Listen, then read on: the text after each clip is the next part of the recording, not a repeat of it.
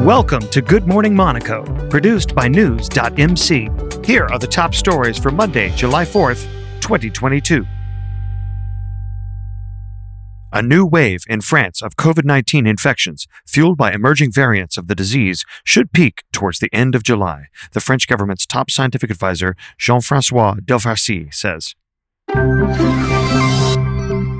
The prince's government will continue to cover transaction fees usually charged to businesses and restaurants when clients use the Carlo app. Maison d'Art presents Gold, Secular and Sacred, a journey from the 13th century to the present. The exhibition will be held at Hotel de Paris in the Salon Louis Hippolyte from July 2nd to July 8th, from 11 to 1800. Another very questionable call, or lack of it, cost Charles Leclerc a podium place at the British Grand Prix on Sunday, July 3rd.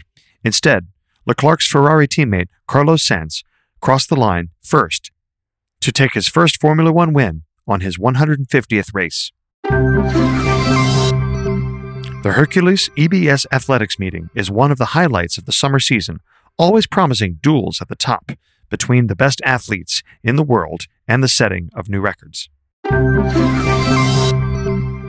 Duly noted, maintenance work on the Eiffel Tower has run into problems after the discovery of rust damage. Gustave Eiffel warned before the tower's inauguration in 1889 that paint was the only way to protect the structure, which is due to be refurbished ahead of the Olympics in Paris in 2024.